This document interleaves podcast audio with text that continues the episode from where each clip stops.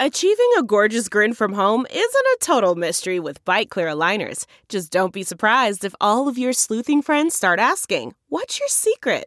Begin by ordering your at home impression kit today for only $14.95. Byte clear aligners are doctor directed and delivered to your door. Treatment costs thousands less than braces. Plus, they offer flexible financing, accept eligible insurance, and you can pay with your HSA FSA. Get 80% off your impression kit when you use code WONDERY at Byte.com. That's B-Y-T-E dot com. Start your confidence journey today with Byte.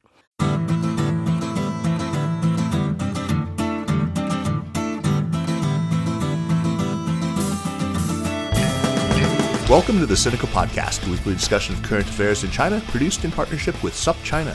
Subscribe to SupChina's daily access newsletter to keep on top of all the latest news from China from hundreds of different news sources, or check out all the original writing on our site at supchina.com, including reported stories, editorials, regular columns, a growing library of videos, and, of course, our podcasts. We cover everything from China's fraught foreign relations to its ingenious entrepreneurs, from the ongoing repression of Uyghurs and other Muslim people in China's Xinjiang region to China's ambitious efforts to eliminate poverty.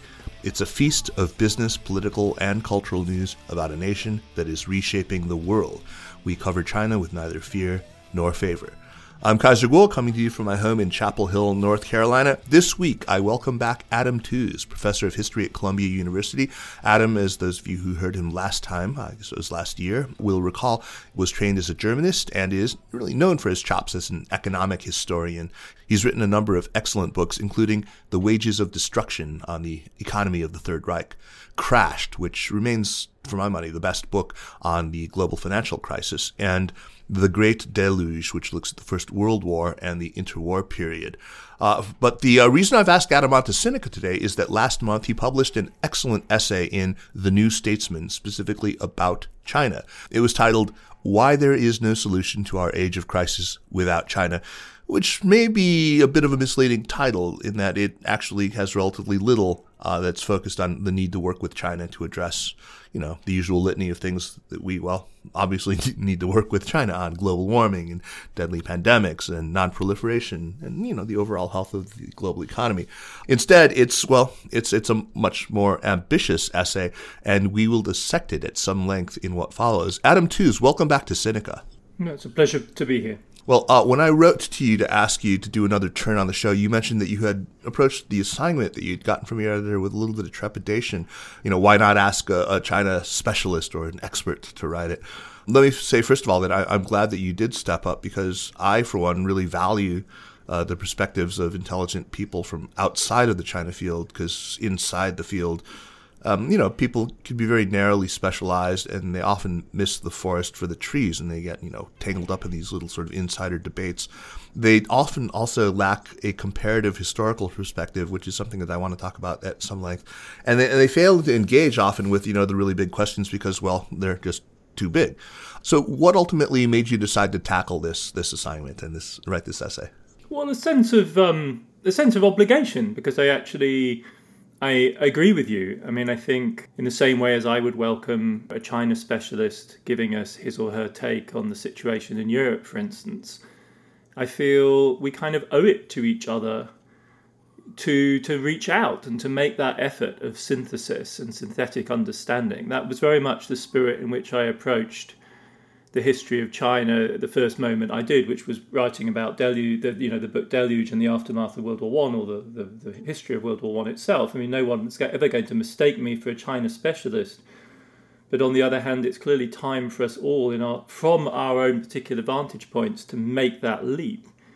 And so that was really, in the end, what motivated me. Plus, plus again and again and again, simply curiosity. I mean, one of the great advantages of reading and writing and researching as a non-specialist is that you're you know you've not reached the point of diminishing returns. Right right so right. the, the, cognitive gains to new reading and new learning for me from doing that are, are, much greater in some way than they are from revisiting the you know the troubled history of the European integration project or something like that. Not that I, I don't do that regularly. So those were the the reasons. And it's it's simply uh, and finally I think you know I do feel like so many other people concerned with the West's relationship with China a sense of urgency in this moment. And the piece is not in any way apologetic but it is an effort at understanding. It is an effort to try and represent the rise of the Chinese economy not as you know something primarily that's menacing or that should concern us because it's a matter of overtaking, but to represent, as it were, the story of China's troubled and repeated efforts, iterative efforts, really, to achieve modernity, to achieve prosperity, and to put that also in the context of the violent history of the region. Absolutely. Um, and that, that, that, that ultimately, I think, you know, trying to to put across that version of events rather than the sort of simple story that goes from GDP to defense budgets to, you know, a challenge to American hegemony um, which is so prevalent at the moment, that was also a concern. So it was actually in your researches for the deluge that you sort of encountered Versailles and the May Fourth movement, and uh, and really kind of you know the central piece of modern intellectual history. So that that's a, very good entree, uh, a really good entry point for for you into as I said, this is a really ambitious essay. So just for those of our listeners who haven't yet read it, um, and by the way, it isn't very long, so I suggest that you hit pause and you read it now. Uh, just Google Adam Tooze New Statesman China and it will come up. Uh, for those of you who can't read it right now, let me just give a quick outline of, of, what Adam has tried to do with the essay. Adam, you can correct me if I've gotten any of this wrong, but maybe we can do this because it'll be maybe more economical. So you set out first to give a sense on the occasion of the Communist Party's 100th anniversary of the scale of its accomplishments. You do this very quickly and how its successes really challenged these long cherished Whiggish beliefs about the final triumph of liberalism. And then you frame up kind of right sizing exercise, I would describe it as, where you offer your own answer to what basically everyone is trying to figure out, which is, you know, what are China's actual ambitions? And you hint that they lie somewhere between the kind of unthreatening quiescence of the hide and bide period, the 1990s and the early 2000s, and this full blown sort of, you know, ideologically or even existentially threatening aggression that you just talked about of, you know, the hawk's fevered imaginations. Um, so far, so good? Right, I mean, that's, yeah, that's absolutely. Okay. No, I do think that is a that is an essential first move, right? I mean, yeah. and also, I mean, just to position it against, say, America's own you know, extraordinary. I mean, I mean, w- without making a normative judgment, ne- nevertheless, historically unprecedented claim. I think. Right? Yeah, to, absolutely.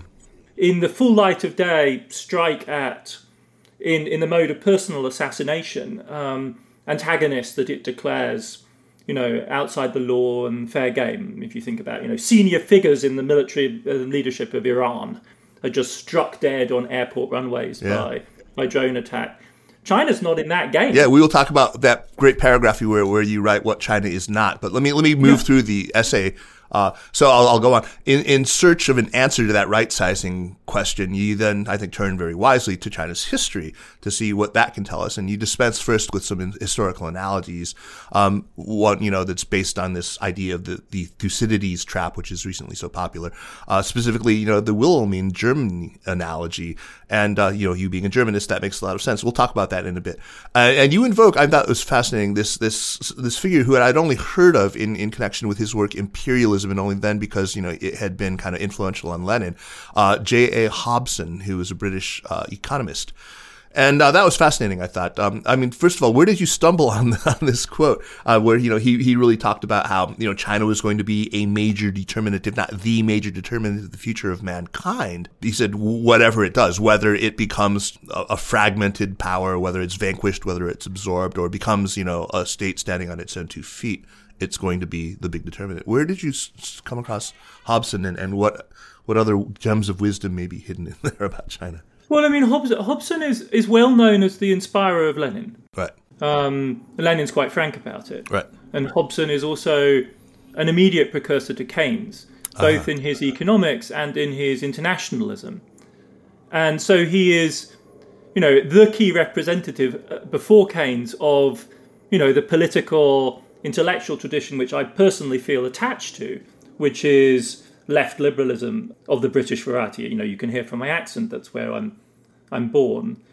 And so he he's thinking through that the fundamental dilemmas really of the late 19th century and he's he's crucial and he opens the door to Lenin because he blows open any kind of liberal Panglossian kind of optimism about everything being right in the world and says, well, no, the consequences of economic growth are precisely the sort of everything you, you're familiar with from Lenin right. is actually already in Hobson, uh, including the economics and the analysis of capital flows And, and, and Hobson is thinking about two great, as it were, cauldrons of conflict in the at the moment of the turn of the century, and one of them is coming from a British point of view, South Africa and the Boer War, mm-hmm, mm-hmm. Um, which he sees as an absolutely classic, you know, cauldron of imperialist antagonism. And if you have to understand, for somebody like him, empire is broadly speaking thought of in normatively positive terms. Right. Empire is a source of universal order it's a form of legal structure that can encompass, you know, broad spans of territory around the world.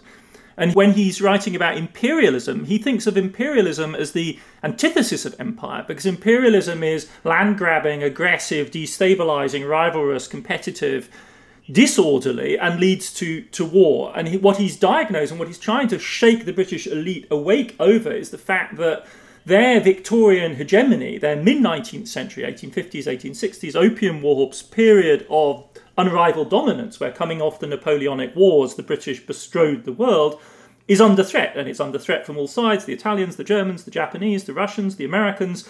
And it's that situation that we have to understand. So it's a theory of crisis of globalization of the first generation. And, and one part of that is South Africa, where you have the Germans dabbling, and the other is China. Right. And he's writing in the immediate context of the of the Boxer uprising. And, and it's not by accident that China becomes the laboratory for thinking not, as it were, particular types of aggression. Though obviously the Chinese, for instance, single out the Japanese as their, their obvious natural antagonists at certain moments, but as it were, imperialism in general, because in China around the Boxer Rebellion, you do see this extraordinary convergence of all of the imperialist powers in a you know in a strike and also an absolute uncertainty of outcome. I mean, it could have gone any of these paths. It could have been fragmented. It could have been vanquished. Yeah. It could, right? It could have, uh, or as it were, and what Hobson sees heaving into view on the horizon is the possibility that it could actually be consolidated around a national core. Mm-hmm. In, and if it does that, just looking at the bulk of it, it's evident that it changes the game. Then it changes the game at the global level because it will then be the mightiest state structure the world has ever seen. And so he he maps this out. So it goes from a very general analysis of the problems of liberalism that people like um, you know Michael Pettis and, and Matt Klein have taken up to under, underpin their thinking about the imbalances of the global economy 100 years later to a rather particular analysis of the of the central role of, of China. And this, for me, thinking about China is always the problem, right? Does it subsume under broad, you know, what we think of as broader categories or, you know, does that make it basically misunderstand the geography of the world? Because we're used in the West to generalizing from lots of small country cases. Right. And what do you do when you all of a sudden have this thing, which is one sixth of humanity, in and of itself, progressing, developing, doing whatever it does, right? And, and Hobson, for me, is one of the first thinkers in the West in the modern period who really tangled squarely with that. And his conclusion was unambiguous. The whole game will be decided there fundamentally. Right. So then in the piece, you do something that I thought was really bold and, you know, for my money, deftly executed. Uh, it was a potted history of China from the first Opium War to Xi Jinping's ascent. And I have to say, it was really, it was surprisingly well done. I mean, you being you, of course, you linger longer in, in more detail on some economic turning points, you know, the economic history, but, uh, you know, you didn't leave out anything that was too important. And uh, you remind us, as, as I've often reminded people on this program, that the turning point, I mean, when you get, you know, later on in the history, I mean, we can go back into some of this history, uh, but the turning point in the U.S. China relationship predated Trump. It predated even Xi. And uh, if you had to fix a date on it, the year 2009 would be a good choice. And I completely concur. I mean, I have been arguing that for a very long time on this program. Uh, you remind us of what China also is not. And um, like I said, we will talk about this. And these, I think these few sentences really pack quite a, a, a big punch, I thought. And, and uh, again, we will talk about this. Then, just as importantly, you list the various things that Beijing has done or that still does do uh, that are very much rankle. These things, as you know, are, though, what a large assertive nation state does. And that's another pin I want to, you know, drop in there. And let's, let's, let's talk about an or a, nation state. Um, you remind us, you know, for its sheer size, the ambition of its ruling party, uh, that China is not an ordinary nation state. Um, then you raise what is, I think, maybe the most intriguing question about China's rise, and it's one that re- rarely gets asked candidly. Well, it's it's it's never really posed or satisfactorily answered, at least by American politicians. And you quote Larry Summers here, and you, you who, who asked in 2018. Can the U.S. imagine a viable global economic system in which the U.S. is no longer the dominant player? Could an American political leader acknowledge that reality in a way that permits negotiation over what such a world would look like? To which the answer right now, I mean, it comes from Joe Biden, um, is not on my watch. Uh, so then, uh, just to wrap up our little summary. So then, finally, to, to drive home what's at stake, you raise an issue that you talked about in some of your earlier writings. You know, the centrality of China to addressing global warming. And finally, there's this. I guess you know, in your own, it's your own words, but it's a kind of recapitulation of this Larry Summers theme, and it's in the penultimate paragraph. And this is what really did it for me. This was the money quote. Uh, you wrote. It is not clear that American politics can digest plurality other than from a position of dominance, before going on to hint that no, American politics cannot digest plurality from a position of parity or, or uh, non dominance. So, with that outline done, um, there are just all sorts of questions I've got for you, but let's start with this historical analogies, right? Uh, it's handy that you being a Germanist, you know, and since the, the analogies that get trotted out most frequently are, you know, the German analogies. You, you gave an interview to a Chinese newspaper called, um, well, the paper, Peng Pai, in which you were asked about historical analogies and specifically about this oft-cited, you know, Thucydides trap example of the Anglo-German relationship in the run-up to the Great War. You know, after basically between, you know, Bismarck's Germany after the Franco-Prussian War, um, and you were dismissive of that as you were in, in, in the same New Statesman piece, although, you know, just very quickly you d- dismissed it out of hand. What do we get wrong when we lean on these historical analogies? What does it mislead or, or what, what does it obscure? Well, you get First World War wrong, first of all. You, you get 1914 wrong. Um, the Thucydides trap logic may not be a bad way of thinking about World War One, but it is not the Anglo-German antagonism that drives it. The one that, that really does matter is the German-Russian antagonism.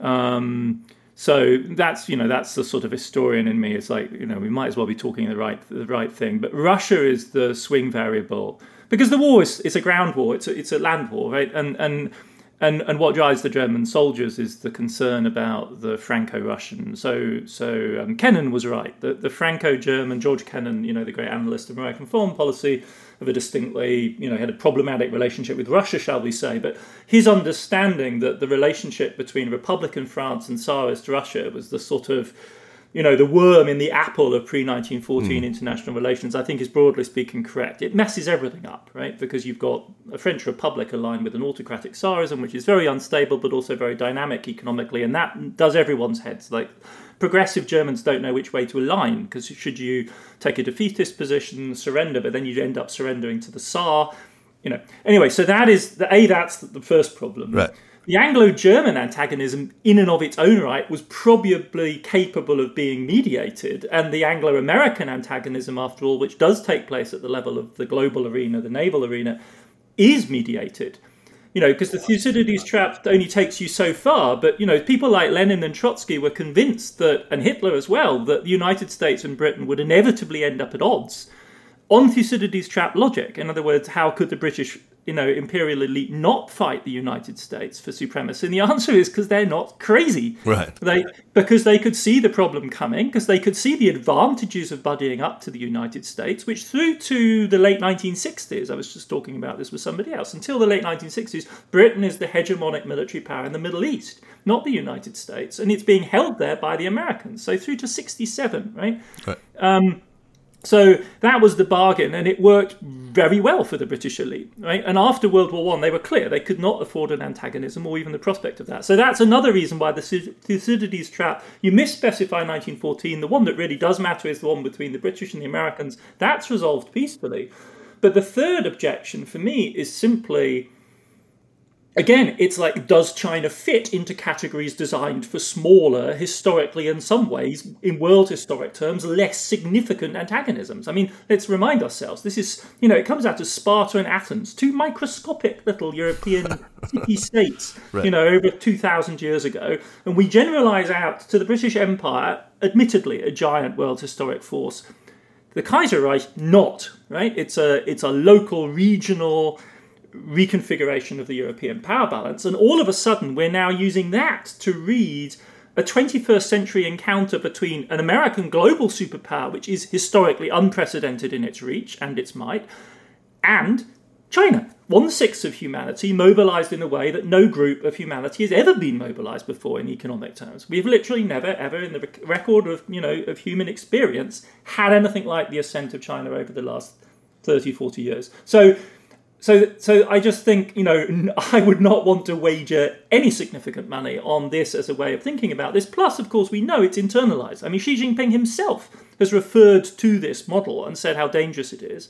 So we've also got like years, decades, hundreds of years, in fact, of reflection on this as a way of, of analysing the world. So for all of those reasons, it's it's present. At this point, there's no point in denying it. You can't wish it out of the world. Um, but I wouldn't, as it were, want to anchor an understanding right. on that as a hardwired determinative logic.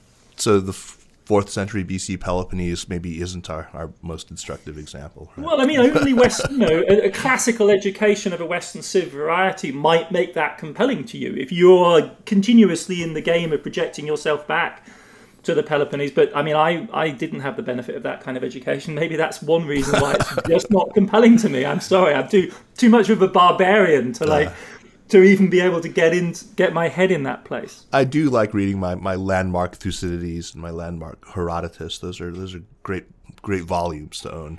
But anyway, uh, there's another maybe even more freighted analogy that gets trotted out as well. Um, and, and, you know the other German analogy you've heard it before. You know before the Beijing Summer Games in 2008. This is Berlin 1936. Uh, even more now with you know even more explicit references and, and and more and more people making the suggestion that China today is an example of a mature fascist state. Now, I studied with A. James Gregor at UC Berkeley, so I think I know, yeah, I know from fascism enough to say this this ain't it. Uh, but what do you say to people who insist on the applicability of the label to the modern PRC that it's fascist? Yeah, and I do get asked that because I have this background, doesn't I mean, I, I get quite cross to be honest. I mean, I think it's pejorative. I mean, it's yeah. it's it's just flat out pejorative and uh, yeah so i mean I, that's my first reaction. I mean it, it's it's it's a it's a it's a misunderstanding of of the nature of this problem. I mean and and it's a it has a long lineage that kind of pejorative liberal argument. And it and you know much as i would self-identify as, as a left liberal you know it's important to recognize the weakness of one's own tradition if you like and the politics often associated with it. And one of its as it were stupider sides is that it is that it flattens its antagonists, right? right? So right. when liberals come up against something they recognise as illiberal, they're terribly tempted to say, "Oh well, you know, therefore it's totalitarian or fascist." And this is, to my mind, a profoundly unhelpful way of engaging with a much more complex reality, and a reality which is massively path dependent. I know you have very strong views about the nature of the ideological project which the Communist Party in China is still engaged in and this is in no way to exculpate, right? Again, another one of these sort of liberal weaknesses is to say, well, if you're saying that, you must be downplaying the murderousness. Don't you understand that tens of millions of people were killed? And of course, the answer is no. Death is not the same as politicide. It's not the, the same as politicize. They are all, in their own ways, of course, you know, horrific and and being a, a, privileged citizen of the west never having been on the receiving end of that i speak about all of these experiences with due modesty because who are we to sit here and pontificate about the kind of violence that sure. a regime like that can and dish out and does dish out but um, it is it is clearly not the same in, in, so many different ways. I mean, there's no equivalent in the history of the Chinese Communist Party's history to the Holocaust nor is there any equivalent to you know Operation Barbarossa, within which Holocaust the Holocaust was, was fully nested after 1941. Mm-hmm, mm-hmm. This is an this a, is an absurd comparison. Right. Um, so I think it, it it derives from either a polemical intent, of which there's plenty around right now, or it derives from a really kind of flaccid and and um, flat kind of liberal demonization of, of illiberal enemies and and a simple it's this simplifying and unhelpful schematics. Let's talk a little bit about your potted history of China. First, I'm really curious. When you set out to write this, what did you turn to? What what books, what resources did you consult? I mean, who did you run your draft account by? I mean, I'm I'm curious about why you know what sources you would have regarded as sufficiently authoritative, since you know some of the stuff is still pretty hotly contested. What was your process? Oh Lord, this this this might not be a bit that we want. you may want to cut this out. Um, I mean, the way I constructed it, right, is that it's organized around a series of of ideas. So it's organized around a series of, you know, the, the, the, idea being that the process of Chinese economic modernization is iterative and it involves a series of bounds, a series of efforts. Part of the argument of the piece is, after all, that one of the misleading features of the invocation of the Thucydides trap at this moment is the idea that it's new, right? That, that right. this is a, something we've suddenly run into, whereas I think a more balanced account of China's national political history, and I understand that's a problematic term when applied to China because you could think of it as empire or civilizational. But in any case, let's just say that part of the project here is the making of China as a nation state. This has run up against repeated obstacles. If we were in a Thucydides trap situation, in other words, this would not be the first time. Right. And that is, in fact, absolutely internal to the self understanding of, well, the, the, the, the Communist Party regime in the current moment, is that it is the the the heir to a, a, a history of contested, violently contested struggles, and some of those are external, right? Starting with the Boxer Rebellion in the late 19th century, um, going through you know the humiliating interactions with Japan during World War One, culminating in May 4th. Um, but then even more dramatically in the 1930s because i do read and this is as it were based on you know various people's analyses of japanese elite thinking i do read this basic driver of japanese aggression towards china in the 20s and 30s above all in the 30s as being the effort to anticipate and forestall the consolidation of a potent national republican regime on the mainland of china which would fundamentally as it has done in due course alter Japan's position in the world. Yeah, yeah. And then, of course, the other source of tension are internal to China. So divisions within China, classically, of course, in the so-called warlord period, but then also within the period of of Maoism, with this, you know, really unique in the history of global developmentalism, violent antagonism between projects of state building, which are instantly recognizable to anyone who knows the history of the Soviet Union, on the one hand, and the Maoist project of bottom up, you know, bombarding the headquarters, mm-hmm, mm-hmm. this sort of insurgent notion of uh, of revolutionary politics, which is, you know, which is which is the bit which is, I think, from a Western historian's point of view, hardest to understand in its potency, right, continuing potency through to the 1970s. Um, and so that's what the piece tries to lay out as the backdrop to the much more, I think, for a contemporary audiences, more familiar story of you know reform since the late seventies and the drive on from there. Yeah, and I mean you did an excellent job of making that relevant. I mean, and, and making the case for why it's important to understand uh, both this external and these these these you know internal forces.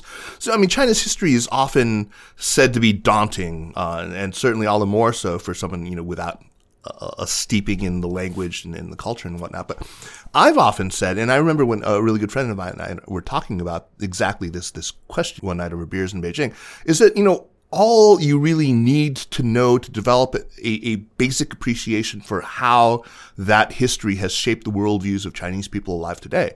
You can learn it in an afternoon less actually. I mean, I, you just kind of provided in, in a nutshell right there. The broad contours of that history are just not all that complex. And while historians would certainly balk at, at this kind of squashed down, oversimplified narrative that I'm talking about, it is the version that Chinese people have, have learned and internalized for many decades now. And, you know, and for that reason alone, it's really, you know, important to know how they, they, they think about their own history apart from maybe you know the CCP's starring role in, in the eventual victory over Japan, the rest is you know close enough to factual that it, it goes largely unchallenged, right? You you if you, you know so you were able to give like I said just now a pretty decent overview, and you certainly did so in, in, in the essay, and that suggests to me that you don't think your intended audience maybe yet has a grasp of of the, the basics of Chinese history on how uh, understanding the, the country's history has shaped its values, its priorities, its behaviors, its institutions. Uh, so, what did compel you to include a, a relatively detailed overview that takes two thirds of your of your essay? What was the, the, the reason why you decided I need to educate this, this readership on the outlines of Chinese history? Because I think I think it is crucial that we have this this out this this outline in our heads, right? That the we should understand it, and I don't take the elements to be entirely unproblematic. And, and as it were emphasizing the bits that I do in the way that I do is intended to make in each case you know a point. I mean not a polemical point but certainly to make to make a point. So you know the sort of move to rehabilitate the warlords as actors in a story of national modernization is is important, I think, to impart to a Western audience who just generally has a sort of Tintin conception of, right. you know, of of, uh, of that period of, of, Chinese history, or sort of J.G. Ballard, filtered through those. You know, it's a sort of exotic view of Shanghai, and then the Japanese come in from the outside. So, putting that element in the picture, um, I also think for me conveying to a, a Western audience the way in which economic growth per se is a relatively, as it were, novel idea as a consolidating, you know, the, the, the focus under Deng on the development of the forces of production per se as a project, under, which one can read in Marxist terms after all. I mean, it takes you back to the Menshevik kind of position, that or a Stalinist position, depending on which way you want to read it. That that is something that has, as it were, to be inserted into the DNA of government in China in mm-hmm. the late 1970s, rehabilitated that's an idea I think which which again takes people by surprise because they're not you know they think of Maoism as sort of the mad project of you know of this extraordinary individual they think of it as murderous they think of you know lots of young people running around in blue suits and waving little red books but then I don't think there isn't really a kind of deep appreciation of the radical intent of that politics. I mean, once upon a time, of course, large numbers of Europeans in particular were infatuated with it, but yeah. it's largely absent from the the conversation in the present day. You know, it's remembered perhaps obliquely by way of ghastly, you know, the Pol Pot regime in Cambodia, which of course is not what's going on in China, right. but related to it. And and so I think that those making those sorts of elemental moves is absolutely a worthwhile essay. Well, I hope it is anyway. you know, as an author, you you you know you, you, you put your bottle out on the to the sea and see whether it lands anywhere and this does seem to have resonated with people because it's it's you know it's in the manner of this kind of sketching of history the the selectivity is radical but sometimes as a result of that you end up with a you know a rather bold caricature. And i think in policy making terms as well that having the right kind of bold caricature in your head is crucial. I'm a big believer in you know what Nicky Kaldor, the, the veteran Keynesian economist, called stylized facts. Yeah, know, yeah, yeah. Ob- ideas, nuggets to think with and to you know position on your on your intellectual chessboard. The mission statement of Chartbook. yeah, in many ways, of my, of my uh, we'll, we'll, talk about that. So, in, indulge me in a little rant here. I just want your reaction to it. No specific question, but I, I, find that even if you teach someone, even in some depth, the history of a country, and it doesn't have to be China. It can be you know any other country. That in itself just is never enough. Back in my days, and I was an aspiring academic, and I was teaching undergrads in, in the 1990s.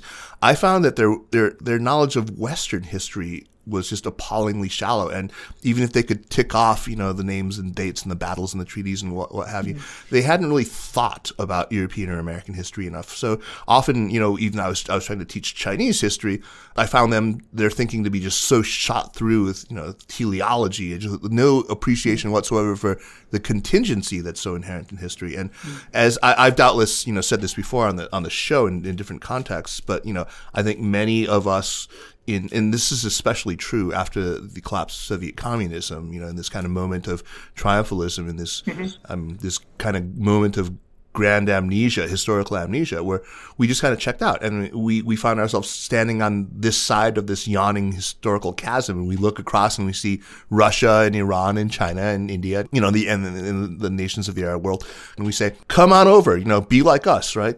Just cross the chasm. It's super easy. Or if you're Niall Ferguson, you might just say, you know, just download these killer apps of Western mm-hmm. civilization and, and you can be just like us. But, you know, of course, we don't bother to look down into that chasm and see all the bodies strewn along the path that took us here. Uh, this, all the skin of the teeth escapes and those lucky rolls of the dice that got us here. Uh, we act as if it were, you know, preordained or easy when it's absolutely neither. And so, you know, all these tensions that had to either resolve one way or another or not be resolved, as the case may be, you know, that, that, that allowed us to develop concepts like, you know, rule of law or separation of powers or this belief in the, you know, sovereign primacy of the individual. Yeah. Um, so you know, this this blindness, uh, this this amnesia is just incredibly frustrating. I feel like people who do though understand the contingency that's inherent in history and who do have an appreciation for the massive gravitational force of history and for the historical privilege that makes our careless ahistoricism even possible. Uh, mm. These people just they they have a different approach when it comes to a, a non-Western country like China. I mean, and you know, it's it's like so. Part of what's so daunting to me is not getting them to understand the contours of China's century of humiliation, but to understand something about their own privilege and, and you know to, to cure them of the the Whiggish teleological bullshit. I mean, um, it may help in that case that I, you know, I grew up between England, which was at the time, or Britain at the time, a declining, you know, an empire, an ex-empire in a state of crisis. I mean, that was very shaped by the experience of Britain in the 1970s. And on the other hand, um, West Germany, which at the time was still the front line in the Cold War, uh, right. uh, uh, one fragment, one element of uh, a formerly unified country that, when I got there, was only you know 30 years away from the end of World War II, less than 30 years away from the end of World War II and the the scars literally on the bodies of the older folk when you enter the swimming pools, of which Germany has many in the summer, were literally just in front of your eyes. I mean, wow. you could, you know, people's old dudes in speedos with huge chunks of their bodies missing from shrapnel and machine gun bursts, and so I think that you know, and then you know, in my in my lifetime, I've sort of, as everyone else, but I mean, I think I've just been extremely conscious of the way in which those envelopes, as it were, of what at the time appeared to be a frozen and stable world have continuously shifted. German unification, Brexit most recently. I think we might very well witness the disintegration of the United Kingdom over the next 10 to 20 years. Mm. In, de facto, we already are. So that sense for me is very, you know, deeply intuitive. And I think working my way through German history as I started by doing professionally and thinking very hard about the way in which they too have had to, as it were, you know, not so much as it were shape a narrative of the centuries of humiliation, but the sort of century of aggression and disaster, and understanding what that meant. The, the contingency also of the idea of, of, of the nation in the German case which has come into its own even in my own lifetime. And when I go back and visit now, my, my friends of my age, I'm in my 50s, they'll say to me, you know, Adam, we don't talk about the Federal Republic anymore. It's all Germany. Right. But growing up in West Germany, as I did in the 70s and 80s, no one, certainly of a liberal disposition, spoke of Germany. You spoke of the Bundesrepublik, the Federal Republic, which mm-hmm. is what, you know, the state that you were proud to, to be part of. So even you know in these subtle ways, even in the course of my lifetime, in a in a zone as you're saying of immense privilege and stability, basically, you, you if you have your ear to the ground and you're attuned to it, you can you can feel these this shifting terrain. You know, it's so frustrating here. I can not imagine an educated or reasonably, you know, liberal white American today saying to a Black Lives Matter activist or to somebody pushing for reparations, hey, slavery ended 150 years ago, get over it. Or that same person saying, you know, mm. the memory of slavery is being kept alive through Democratic Party propaganda and the public school system that, you know, that party dominates through, you know, critical race theory. Or, or that, you know, black Americans, you're, you're indulging a narrative of victimization. Uh, I mean, you don't need to accept that China's historical experiences are directly comparable to the trauma of enslaved Americans to understand that history matters and that whether you're German and you have you know the whole trauma of the second of, the, of both wars the interwar period, history really matters and and it, it lives beyond just beyond lifetimes. Uh, granted, I think Americans today learn much more about the experience of their black compatriots than, than they do, say, about China. But they learn, or at least my, my kids, you know, going to public schools in, in the American South, they, they learn about the lasting legacy of white supremacy in our institutions, in the property market, in education, in the job market. But is it such a leap to be able to extend that same kind of appreciation for historical experiences to a country like China or to Iran or, or to Russia, especially, you know, given that like like I think we've argued and we both agree, the, the broad contours aren't that difficult to grasp. Hmm. Well, I don't think. I, I mean, it is clearly not too much to demand intellectually, but I think the problem, presumably, is is politics. Because there, I mean, there is a substantial body of opinion in the United States which would which would absolutely take the position that you and I think would both think was obnoxious. Right. They, what I'm, I'm complaining about is that no, I don't expect them to be able to to you know grasp China's experience, but I do expect them, the you know the people on our side, the, the left liberals. But but I think I think generalizing it, it, it is difficult. We, we we do have to reckon with I would have thought the continued force of you know communist history I mean, this isn't any old regime advocating this that's, or adopting this position. I mean, America has a checkered history of dealing with post colonial or anti colonial nationalisms, including with Chinese. I mean, the Americans did not exactly rally around Sun Yat sen's flag, did they? Yeah. Um, they, they were slow to move to the position of backing um, Chiang Kai shek. The, the British, as imperialists, were much quicker to move to a recognition of the necessity of doing a deal with the Chinese. They had much more at stake as well. I mean, the, again, you know, America's position in China in the 20s is largely fa- a matter of fantasy compared to the sorts of investments the, the British, the French, the Japanese have along the coast. So I do think actually America has, you know, oscillates between a sort of romantic uh, affection for certain sorts of national republicanism around the world, including the Chinese pro- project at various moments, but then a deep down difficulty in dealing with communism as a project and, and its authoritarian sides and its unapologetic attachment to at least the, the, ideological lineage of the communist project back to the Russian Revolution and before.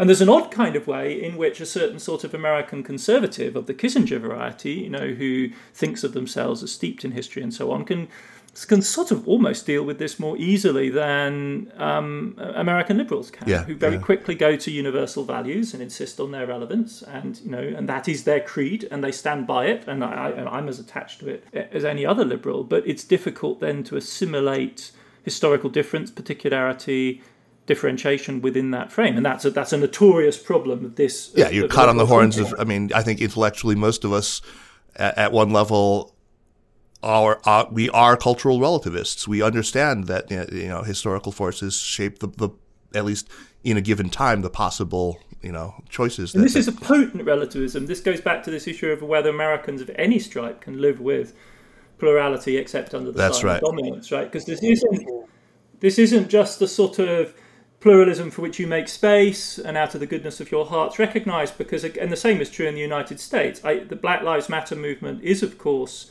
fostered by a certain sort of American liberalism at this point. But but black people remain a small minority, relatively speaking, within the United States, mm-hmm. and a disempowered one.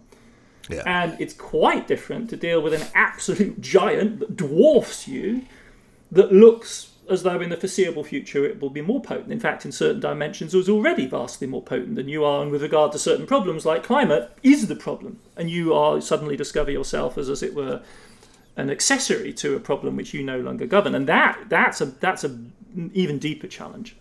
last year I wrote an essay after you know the summer of Black Lives Matter and Trump's sort of ratcheting up of, of the heat on China and, finding you know parallels between these things. In I, I, I sort of saw the white American, especially male response to Black Lives Matter as having a lot in common with what the American sort of national response to China was.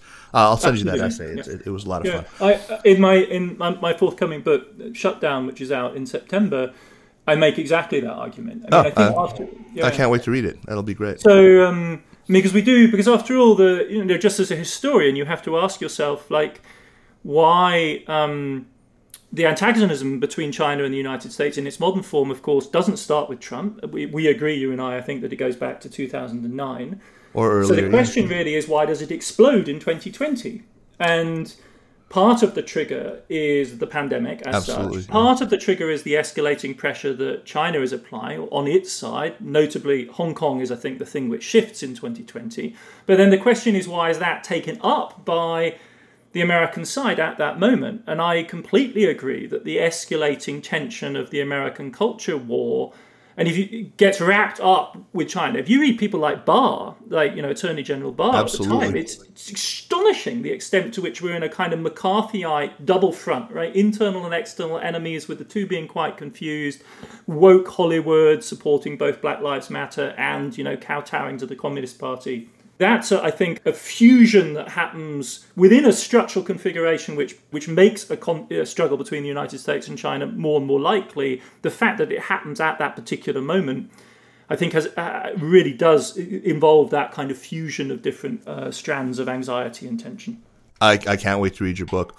So you know your paragraph. I mean, you, you mentioned that, that China today is not exporting revolution. It's it's not. While while there's still a fear of communism, we, we should we should be clear that and you write this that you say it's not the China of the past. It's not sponsoring Maoist revolutions. It's not Saudi Arabia. You, you say you know with its sponsorship of Wahhabism and its de- destabilizing uh, support for, for all sorts of, of, radical strains. It's not Russia and its little green men in, in Ukraine. And and I think most interestingly, you write it's not the U.S. I mean, you, you wrote, I'm going to quote you here, nor is it a military hyperpower that dispatches drones to kill its enemies around the world. You mentioned um, the, the killing by the Baghdad air, airfield, uh, it was two years ago.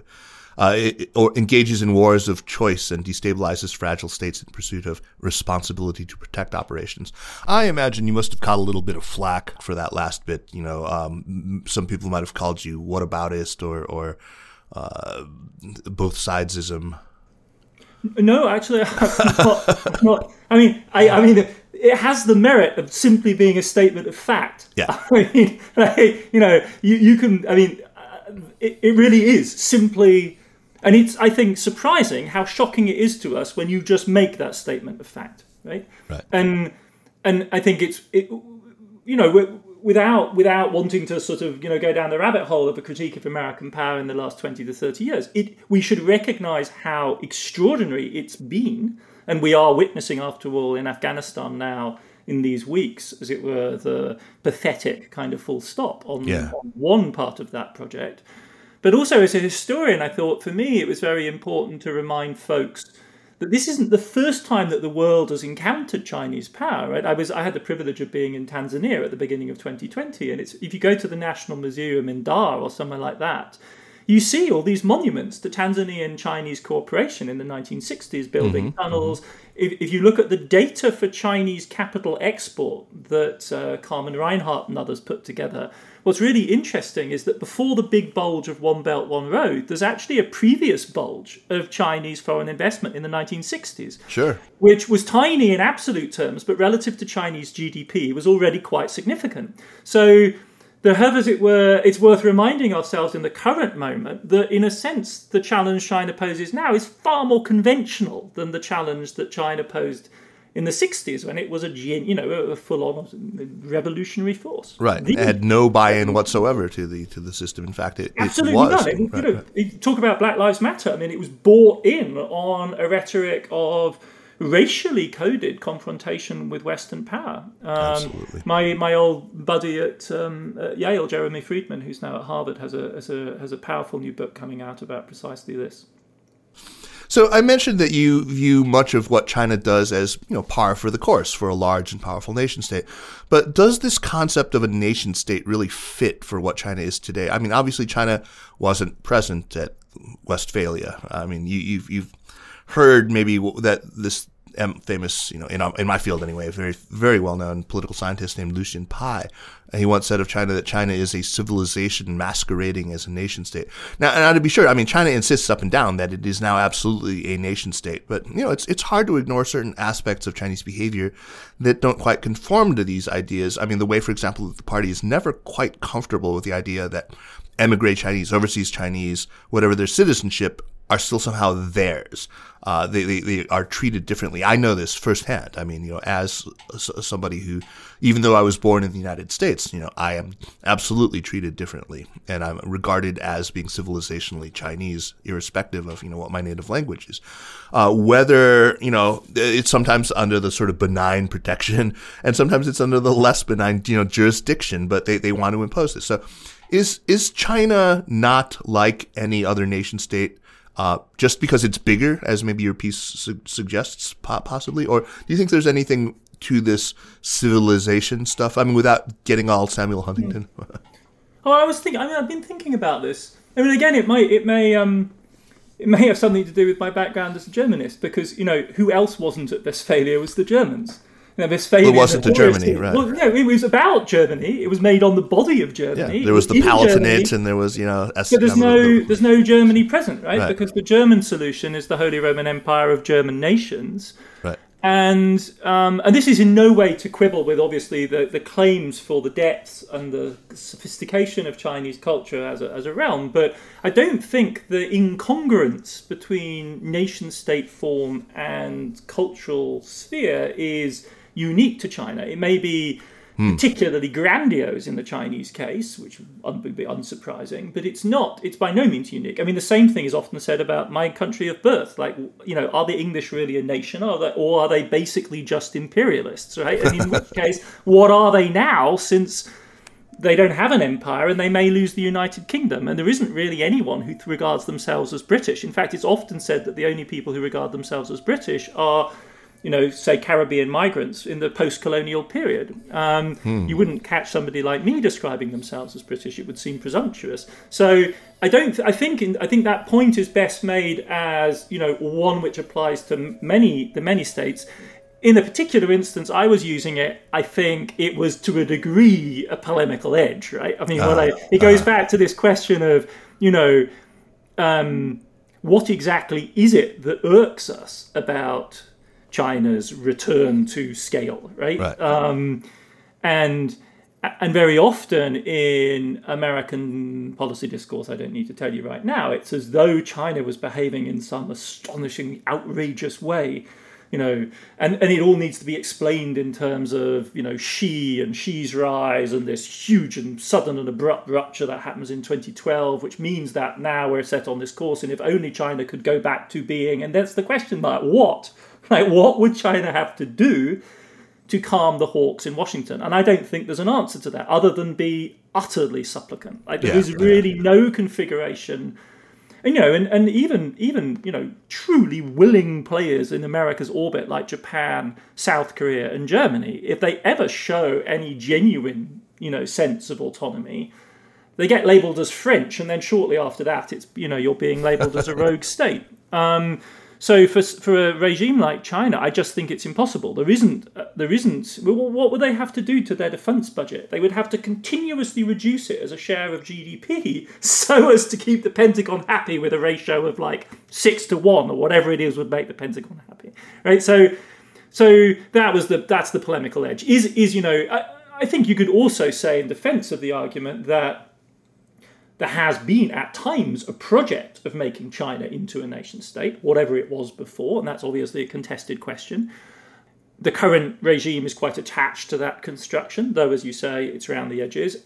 And then I think, as a third element, I would just have to admit that no one's ever going to mistake me for a specialist in Chinese civilization. So it's the thing I understand. When the Chinese are acting like a nation state, it registers on my radar. Like, right, right, right. And know, when they're not, it may escape you. But uh, but the more interesting question is what we were just talking about, what you had already drifted into, which was, you know, really the last thing that I wanted to bring up with you, uh, which is, of course, is there a possible scenario, and you've already sort of answered that, in which the Americans can uh, accept a multipolar reality in which China is a peer state.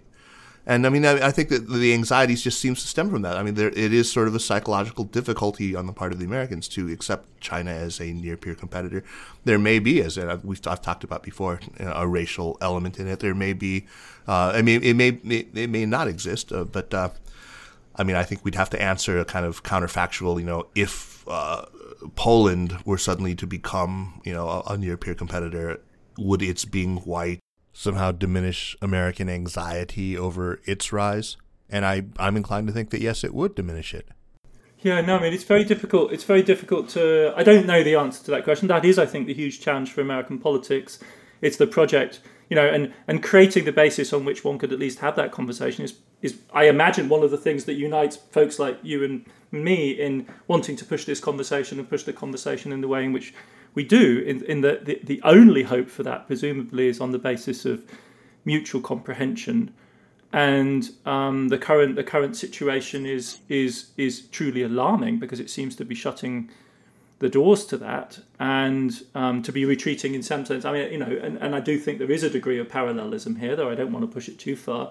You know, into sort of mutual stereotyping of, of, of various types, which is which is profoundly unproductive. Yeah. Um, but I, to be honest, don't have a clear idea. We don't. I mean, after all, we certainly both you and I have lived our entire lives, and indeed at least one or two generations before us, under the sign of American dominance and it is very difficult to imagine a world which isn't like that. I mean, I don't think the future, I don't think sensible money bets on a future of Chinese dominance, but multipolarity is is already our reality. Right, right, right. And and the question is really how tense it's going to be. It's it's even more worrisome for me now that nationalism in China itself has changed. I, I read an excellent essay just yesterday um, in The Wire China by Alec Ash, who happens to be Timothy Garton Ash's son, who's lived in China since 2008. He wrote this essay talking about how the the old reactive nationalism that used to define China, that was defensive, that was mostly just about sort of China not getting a fair shake, about you know being misrepresented in the media. It's it's it's completely changed. It is now a much more. It's not just mm-hmm. defiant. It's it's it comes from confidence and not from a, a, a place of sort of you know inferiority complex. It, yeah. it is it now says I have something to tell you.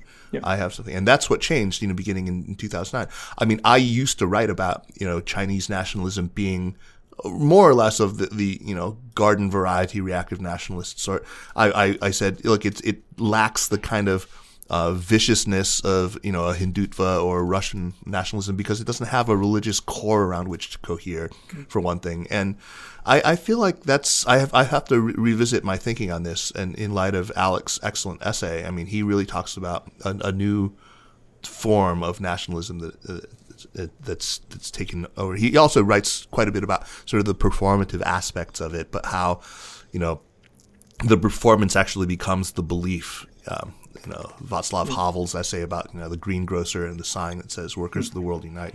It's it's a very good essay, and I highly recommend it. Speaking of recommendations, we should get on to recommendations.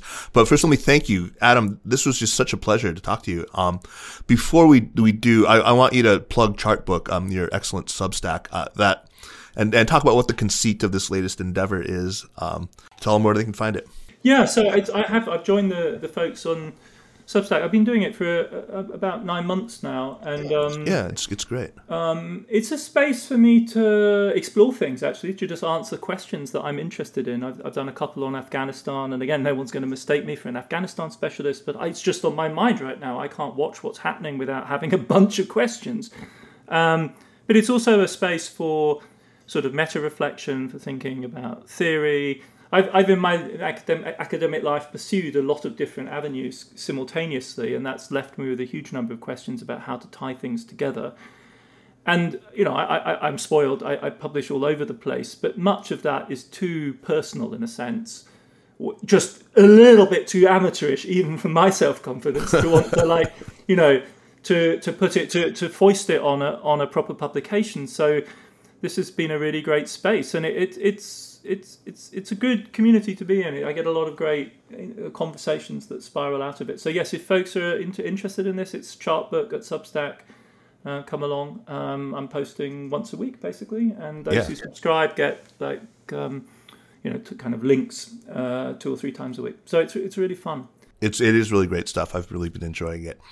All right. Um, before we go on to recommendations, I just want to do a quick reminder that the Sinica podcast is powered by SupChina. If you like what we're doing with this show and with the other shows in our network, please remember that the best way to support us is with a subscription to SupChina Access, our daily email newsletter, which is really, really just full of you know all the important news from China from an unimaginably vast array of news sources. So subscribe to us, show your support. We work very, very hard on this. So recommendations, Adam, what you got for us? That's not just the sound of that first sip of Morning Joe. It's the sound of someone shopping for a car on Carvana from the comfort of home. That's a good blend. It's time to take it easy, like answering some easy questions to get pre qualified for a car in minutes. Talk about starting the morning right. Just like customizing your terms so your car fits your budget. Mm-mm-mm. Visit Carvana.com or download the app to experience car shopping the way it should be convenient, comfortable. Ah. So it's something weighty. Um, but it is perhaps the most impressive thing I've read in years. It's Vasily Grossman's uh, double novel about Stalingrad. Mm. I wrote about this on the Chartbook because I just had to somehow work it out in my mind emotionally. It's this monumental two volume his, uh, novel, historical novel that's explicitly based on Tolstoy's War and Peace about Stalingrad, the build up to the Stalingrad battle and then the battle itself. It runs to over 2,000 pages, but you know, I mean, I wanted more at the end of it all. The the volume that's well known in the West has been for decades. It's a sort of dissident classic, is Life and Fate. Right. But actually, to understand Life and Fate, I would strongly recommend everyone to start with the book, which has been translated quite recently simply as Stalingrad, um, which is the precursor. And the two together are about as epic a piece of I think of them as incredibly serious history writing, to be honest, thinking and reflection on what it means to live history. This is not something that he did as a potboiler. He was a uh, one of the bravest war correspondents of the of the Red Army. He put his life at risk continuously. He was reprimanded, in fact, for the risk that he took. He was in the city itself at the time of the fighting. So it's it's as a vivid and dramatic account of the war in all its complexity. Grossman was Jewish. Um, his mother was killed um, by in a death pit um, in the Ukraine in 1941. So it's it's it's a shattering account of the violence of the of the mid 20th century on, uh, on the Eastern Front. Adam, when you say that it's inspired explicitly by Tolstoy, do you mean that sort of in its historiography? You know, because Tolstoy has those wonderful appendices in in. Is that what you mean?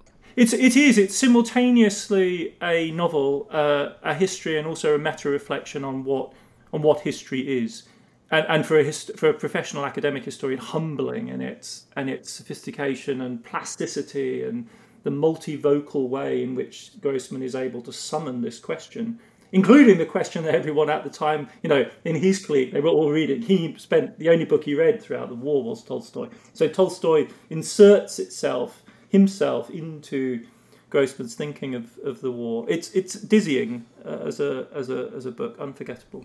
I, think that I'm going to put the podcast on pause for a couple of weeks and just spend those reading this. Uh, that's it's just I, I I have not heard a more compelling pitch for a book in in quite some time, and I, I'm I'm kind of ready to to read something like that right now. Um, my recommendation is going to sound so utterly frivolous by comparison, uh, which is just a, a, a, show that I've been watching on Amazon Prime called The Legend of El Cid, which is a Spanish language series. It's the second season the first season was really short and, and not entirely satisfying, but it, it, it's a real improvement on the uh, the old 1961 Charlton Heston movie, uh, which I loved as a kid. You know, but um, if you if you can get past the the title character's mullet, which he sports for much of the first season, I think you're gonna love it. It's just all sorts of you know, it's bloody battles and gratuitous nude scenes, and and of course lots and lots of you know court intrigue and betrayal, and you know uh, noble Moors and you know the whole thing you get with the El Cid package. But it's great. I mean, I I love how uh, fight choreography has gotten to the point right now where you're never embarrassed watching these, you know, these these epic medieval battles on, on premium cable. So check it out, El Cid. Uh, enjoy that. Uh, a, a, very sorry follow up to your excellent recommendation, Adam. Adam, thanks once again. It's just been such a hoot. Um, a, a, real pleasure. I, am looking forward to uh, publishing this one enormously. Great. Look forward to the next time. Okay, great. The Sinica podcast is powered by SupChina and is a proud part of the Sinica Network. Our show is produced and edited by me, Kaiser Kuo. Drop us an email at Sinica at SupChina.com, follow us on Twitter or on Facebook at, at SupChina News, and make sure to check out all the shows in the Sinica Network. Thanks for listening, and we'll see you next week. Take care.